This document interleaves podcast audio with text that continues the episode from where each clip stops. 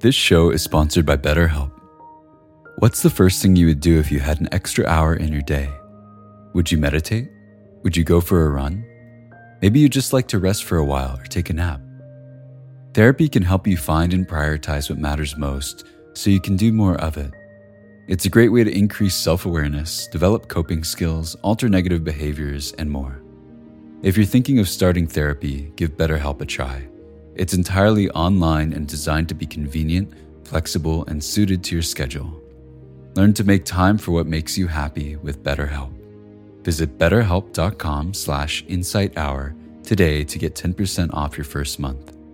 That's betterhelp, H-E-L-P dot com slash insighthour.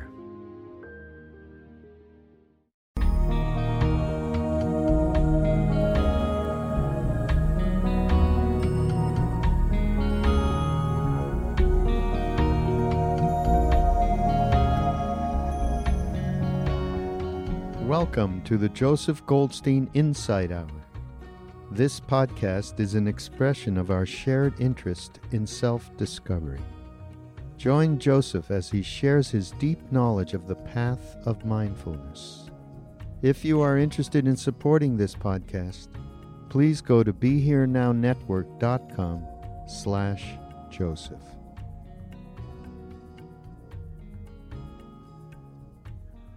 After the Buddha's enlightenment, it said that he spent uh, seven weeks under the Bodhi tree in Bodh Gaya, um, under and around the Bodhi tree, just contemplating the realization and the understanding of his great awakening. And then he was wondering who he might be able to share these profound teachings with. And he thought of the five ascetics with whom he had been practicing the ascetic mortifications, disciplines, uh, for many years. And he thought uh, that their minds would be ripe to hear and understand these teachings. So he journeyed on foot from Bodh Gaya uh, to Sarnath. And it said it took him um, about six how long did it take him? six weeks, not six days. uh, I have it all down here. Uh, so he, he walked uh, for six weeks from Bodh Gaya to Sarnath, which is a small village across the river Ganges from the city of Benares, uh, sometimes known as Varanasi. And on the first, on the full moon of June, uh, he gave his first discourse to these five ascetics. And it's the discourse in which he outlined uh, what Jill mentioned last night uh, his teachings, which is known as the middle way. That is, the middle between the extremes of sense indulgence and self mortification. And as part of this first discourse, which is called turning the wheel of the Dharma or setting the wheel of the Dharma in motion. So it's his first teaching after his enlightenment. And it's interesting, this wheel of the Dharma has now rolled over the last 2,600 years across Asia, across Europe, across the oceans to Barre, Massachusetts. so it's quite an amazing happening you know, the transmission of these teachings over thousands of years.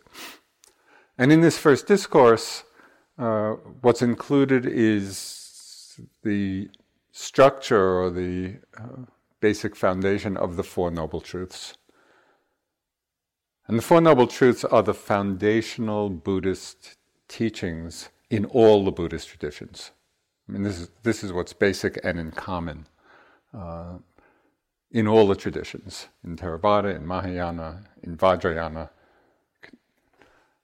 They all center in one way or another or elaborate these Four Noble Truths.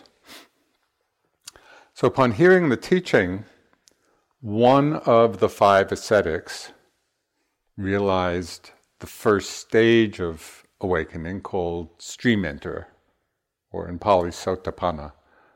So this one ascetic heard the teachings and his mind opened to that level of realization. And then practicing over the next few days with the Buddha as their guide. Some good karma there. Uh, the, uh, sorry, folks. uh, we're in the dark ages. Uh, the remaining four ascetics realized the fruit of stream, stream entry, stream winning.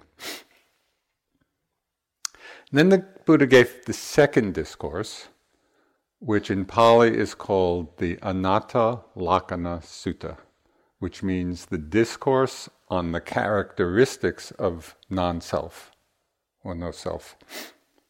So, in his very second discourse, he's laying out the teachings for this central uh, understanding of the teachings, the understanding of non self. So he gave the second discourse on the characteristics of non self, and all five ascetics became fully enlightened.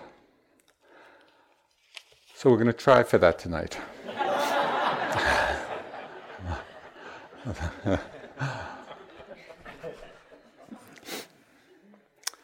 So the teachings on non self is really at the heart, uh, the heart of the teachings. It's really critical and central and essential, you know, in the Buddha's understanding of the path to awakening. But unlike the truths and the experience of impermanence or of dukkha, you know, which George talked about the other day and Jill both, unlike the understandings of impermanence and dukkha, which are obvious and not easy, not, not difficult to understand, even if we don't fully realize them yet, but we can easily grasp uh, their import. Whereas the teachings on non self, in many ways, are counterintuitive. They run counter to our common sense, everyday understanding of who we are. Because we live our lives and we've been taught and grow up with a very strong sense of there's a self here who's experiencing, you know, life's experiences. And that's hardly questioned. Certainly, there's not nothing in our culture, or even particularly in Western philosophical traditions that even remotely refer to this idea or understanding of non self. In fact, our very language, the languages that we use, most languages, reinforce the sense of I. I is the subject, you know, of, uh, of our grammar in many ways. So we're continually reinforcing the notion that there is an I who is the subject of all experience. It's no wonder that when we hear non self, what can that possibly mean? So the Buddha went on to explain it and to really show us how we can begin to open to this understanding for ourselves.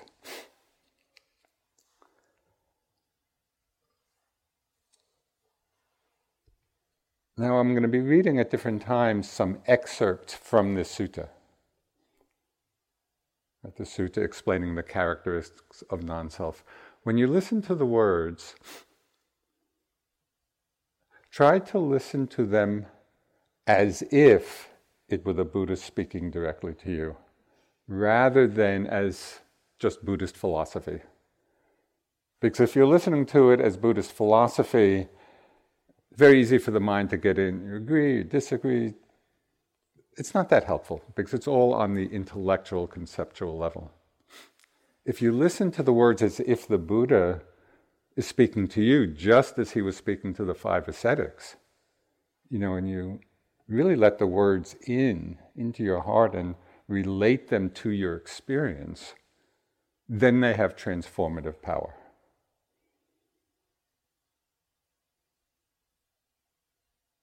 And maybe there will be five or six or a hundred enlightened beings at the end.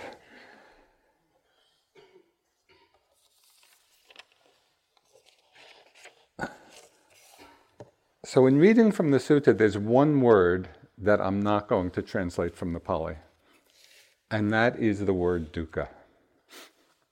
And the Four Noble Truths all revolve around this word. The first noble truth is the truth of dukkha. The second noble truth is the cause of dukkha. The third noble truth is the end of dukkha. The fourth noble truth is the path leading to the end of dukkha. So it seems pretty important that we have a clear understanding of what this word means. The problem is that in English, there is no one single word that captures the full range of what's meant by this Pali term. As many of you probably know, most commonly it's translated as suffering the truth of suffering, the cause of suffering, the end of suffering, the path leading to the end. and in many situations, this translation is appropriate. We're all familiar with the pain and the suffering that can occur and does occur in our minds and bodies during our lives. So this is not this is not some esoteric experience.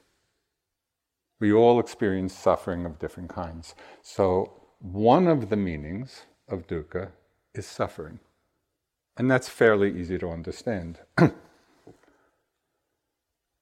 but how do we reconcile the Buddha's far reaching statement that all conditioned things, which means everything that arises in our experience, in the mind, in the body, in the world. It's all part of the conditioned flow of experience. How do we reconcile his statement that all conditioned things are dukkha with our experience of many things in life being pleasurable? So how does how does that fit together? If if we take dukkha just to mean suffering, then it doesn't really make sense. Because as we know, there are much of our lives, there may not be any particular suffering. We may be enjoying beautiful things, happy states.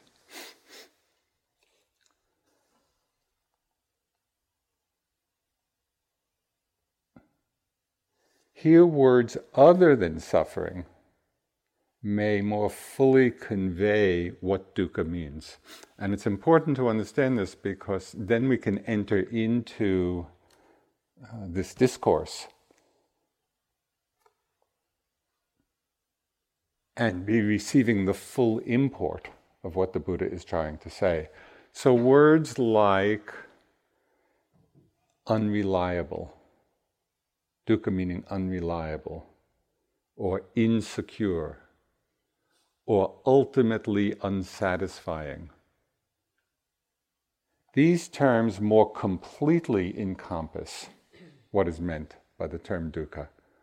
So when the Buddha says all conditioned things are dukkha, it's not that they're always suffering, but they are always unreliable. They are always incapable of giving lasting fulfillment and satisfaction precisely because they don't last.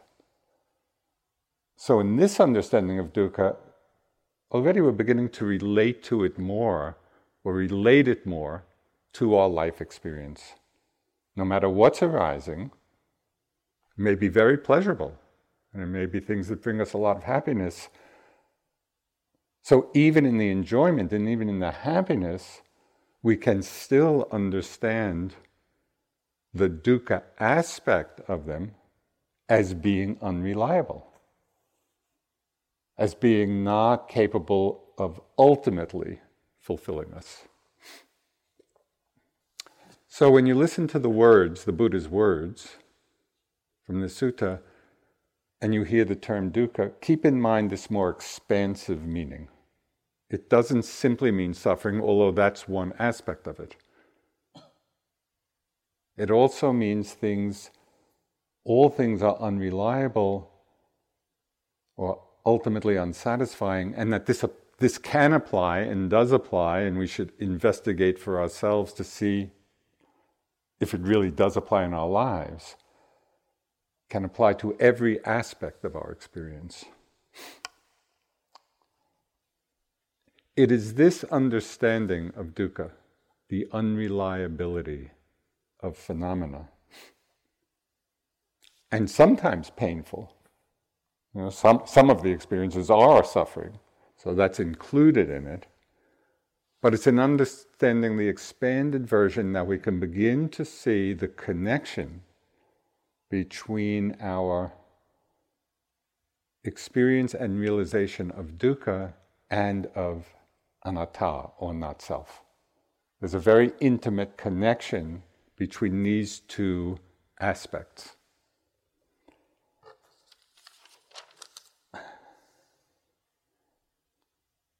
And it's really in understanding the relationship of dukkha to selflessness, of dukkha to anatta, that opens the doorway to freedom, to realization. So, this is from the sutta. This is just uh, a few lines from it.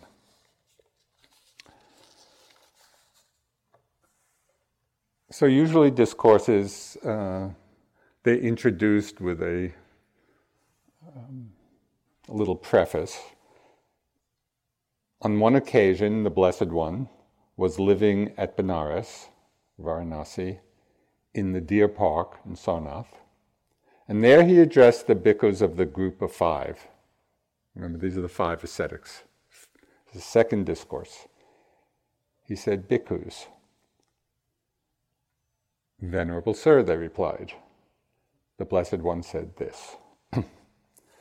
Just one little note on the term bhikkhu, which is often translated as monk or bhikkhuni, nun. But in this context, bhikkhu also has a bigger meaning. And Bhikkhu Bodhi, who's the great translator of our time of the text, he commented that bhikkhu, in its broadest sense, means anyone who is walking on the path. So, in that sense, we're all bhikkhus and bhikkhunis. Right? We're all on the path, walking it. So, when the Buddha says bhikkhus, he's really talking to us all. So, you should hear it that way. Bhikkhus form. And by form, what's meant the physical body, the physical material elements. This is what's included or what's designated by the term form. So you might think, just most easily, you might think of it as the body, but it's really all physical elements. Because form is non self, or body is not self. Were form self, then this form would not lead to affliction. And it would be possible to determine let my form or my body be thus. Let my form or body not be thus. But because form is non self, it leads to affliction. And it is not possible to determine let my form be like this. Let my form be not like this. Okay, so I'm going to unpack that a little bit. It's really very simple, but the language, you know, may seem a little archaic. Here, the Buddha is highlighting two aspects of the relationship between dukkha and non self. First, he's saying that the elements of the body lead to affliction. So if we're really self, we, ge- we generally don't take those things that lead to affliction and suffering to be I or to be me. But the elements of the body do lead to affliction. And second, these elements, these physical elements, are ungovernable. They are ultimately not subject to our will. So he's saying the body doesn't respond to our commands. Let my body be like this. Let it not be like this. It's not like that. The body is following its own natural laws. So, in two ways, it leads to affliction, and the elements are not governable according to our will. That seem clear? Those are two pretty straightforward statements.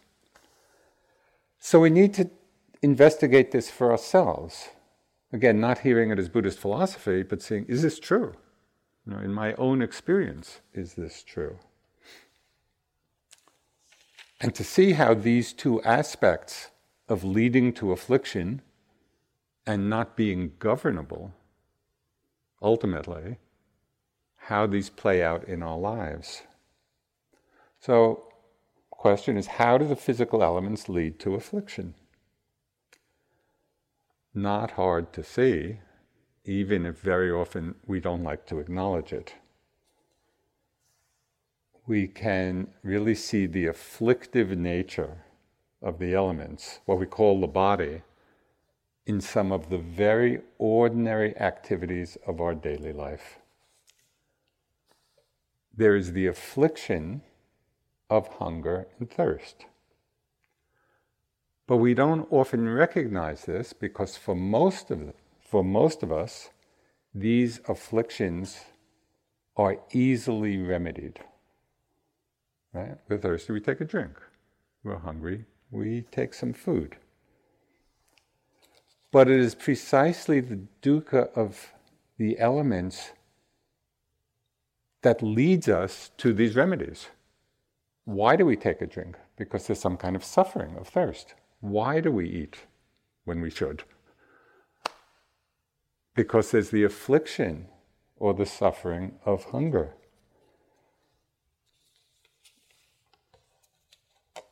You know, for many of us,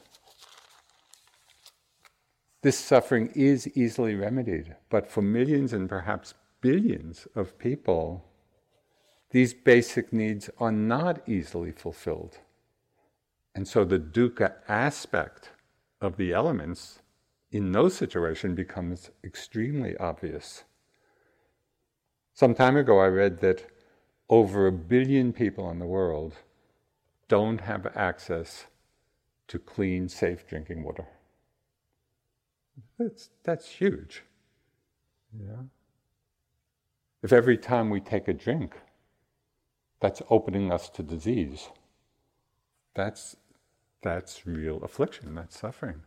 Or one other thing that was part of that same article, it said that millions of women over the whole world often have to walk three or more miles a day to carry 25 pounds of water, just to get the water, to drink and to bathe and to wash. So we forget that, you know, and sometimes. Some years ago, I was, I was at my family for Thanksgiving, and we just did a little round saying what we were grateful for. And one of the things that came to mind, I was, I was coming from the three month retreat uh, teaching, and the fact that water comes out of a tap, the fact that most of the time we can get hot water out of a tap. We don't even think about it, you know, because it's so much part, it's so ordinary. And yet, for many people, that's not available. And when it's not available, it becomes very clear that there is hunger and thirst are real bodily afflictions. There's suffering involved in this. And because of that, you know, we're moved to different kinds of actions we can see the afflictive nature of the material elements in you know the very intense natural disasters that happen. The eruption of volcanoes floods hurricanes. These are physical elements. These are just the elements of nature and yet in those forms they're tremendously destructive. You know we've all seen the amount of suffering caused by the impact of those elements.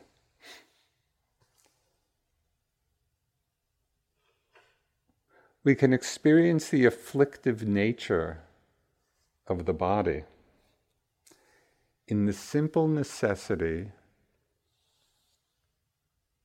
to move and change posture in order to relieve discomfort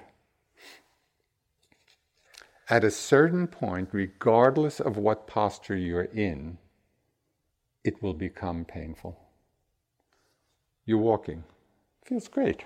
Walking, moving the body. Walk for two hours, three hours, four hours, five hours. Oh, it feels good. I'll just walk for days. No, we get the body gets tired. When it gets tired or sore or achy, we have to rest it. We have to sit or lie down. If you're sitting, oh, great, I'm sitting, I have a nice posture here. I'll just sit till I get enlightened. I recommend trying it. but what happens after a certain point, sitting in one posture, the body gets stiff, it gets painful. We have to change the posture in order to relieve the suffering. Oh, well, that's okay. I'll just lie down. Lying down will be really comfortable. So I had this thought once in, I was practicing in India, and I was so fed up with the suffering of the body, you know, just from the, the postures. I thought, so I got a big piece, like a, a foam, a thick foamy, you know, to, to sleep on, to lie down on. So there's this thick piece of foam. I lay down on my back, nothing crossed. My legs weren't crossed, my arms weren't crossed. Great, supported by this nice, soft foam rubber. It was comfortable for about maybe half an hour. you know, 45 minutes. At a certain point, even in that position, nothing crossed, completely supported, it gets painful. Why? Because the nature of the material elements, there is an afflictive nature in the very elements themselves. It's not that doing something wrong. This is the nature of the elements, of having a body. And it's not hard to see if we're paying attention.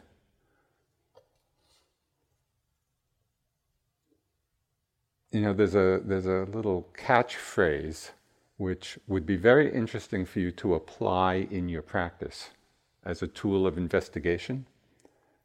And the catchphrase is movement masks dukkha.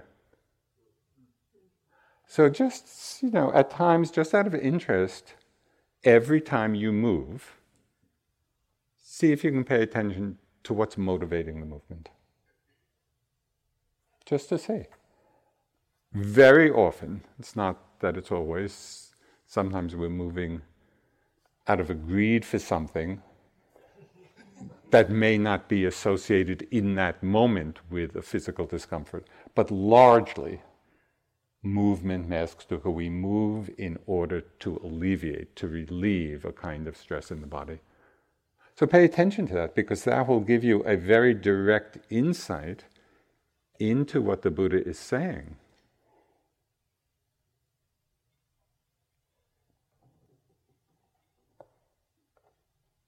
Because, because form, the body, is non self, it leads to affliction. Right? because it's just following its own laws. It's not, it's not that it's subject to our will.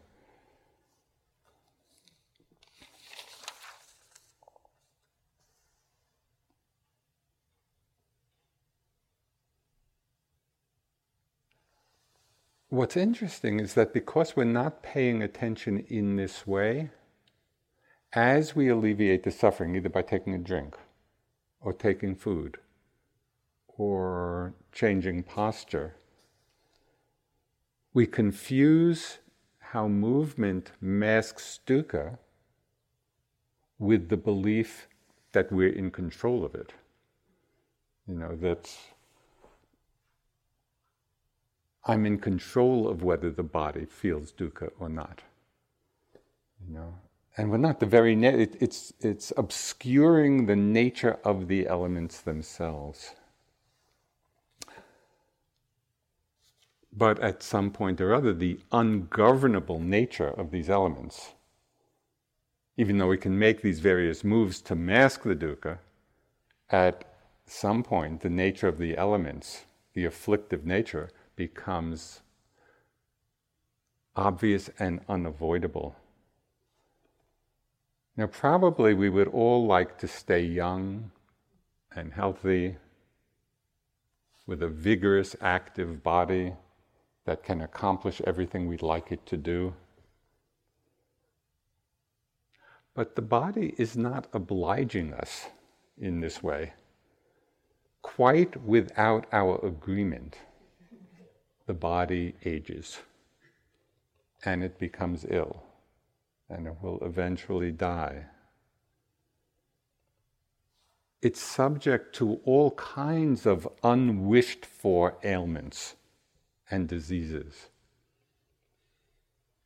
This is the nature of the elements. Again, it's not that we've somehow made a mistake in life, we've taken a wrong turn, and on this turn the body ages. And it wouldn't have aged if I had made the right decision.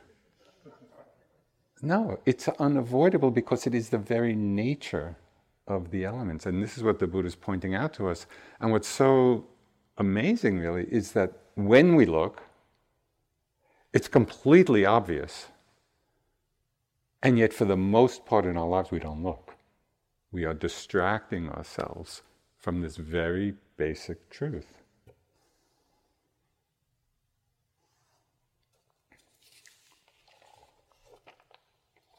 It's for this reason that the Buddha said form the body, the physical elements, is not self. If the body were self, we should be able to determine let it be like this and not like this. But we can't determine that. Why? Because it is ungovernable according to our will.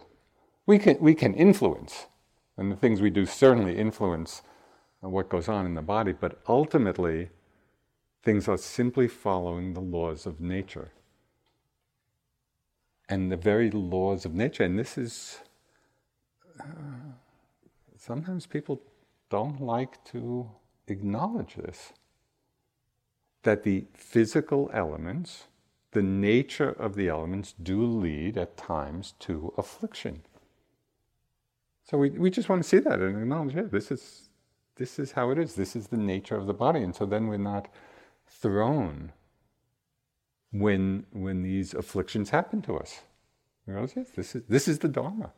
This is how things are. So, what do we do? You know, as we begin to open to this understanding, what do we do in response to it? You know, how do we engage with the body, with the world, with our lives, knowing this? So the Buddha, again, he pointed out, given this nature of the body, that the material elements lead to affliction, he pointed out the way to be free in this. He gave some very specific instructions. He said, Bhikkhus, that's all of us, whatever is not yours, abandon it. When you have abandoned it, that will lead to your welfare and happiness. So, what does abandon mean? You know, all of this is translation from the Pali into English, and sometimes the English words can have a connotation that are not exactly what's meant from the Pali term. So, abandon here, abandon what is not yours. It doesn't mean to ignore, it doesn't mean to deny, it doesn't mean to not take care of the body or take care of the material world around us. Rather, the Buddha is saying these elements in their nature lead to affliction. Don't cling to it. Don't cling to it as being I or mine. Don't cling to things staying a certain way because they won't. Everything is in a process of change and transformation. The whole world is in this process of change. And yet, how much of our suffering in our lives on all kinds of levels happen because there's some situation that we want to stay. You meet the love of your life and are hopelessly or hopefully in love. and you want the person, yes, I, I love you just the way you are, and don't change. well, if anything is a setup for suffering, That's going to be it.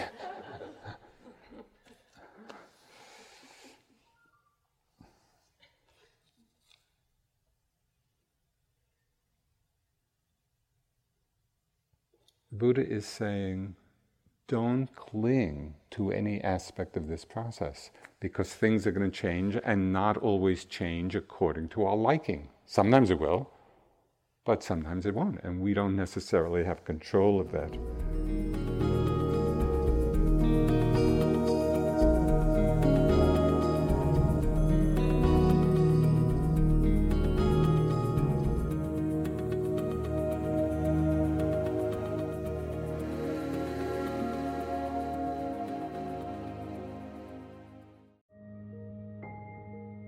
This show is sponsored by BetterHelp.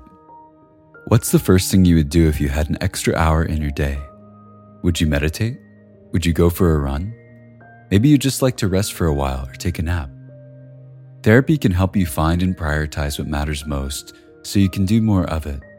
It's a great way to increase self awareness, develop coping skills, alter negative behaviors, and more. If you're thinking of starting therapy, give BetterHelp a try.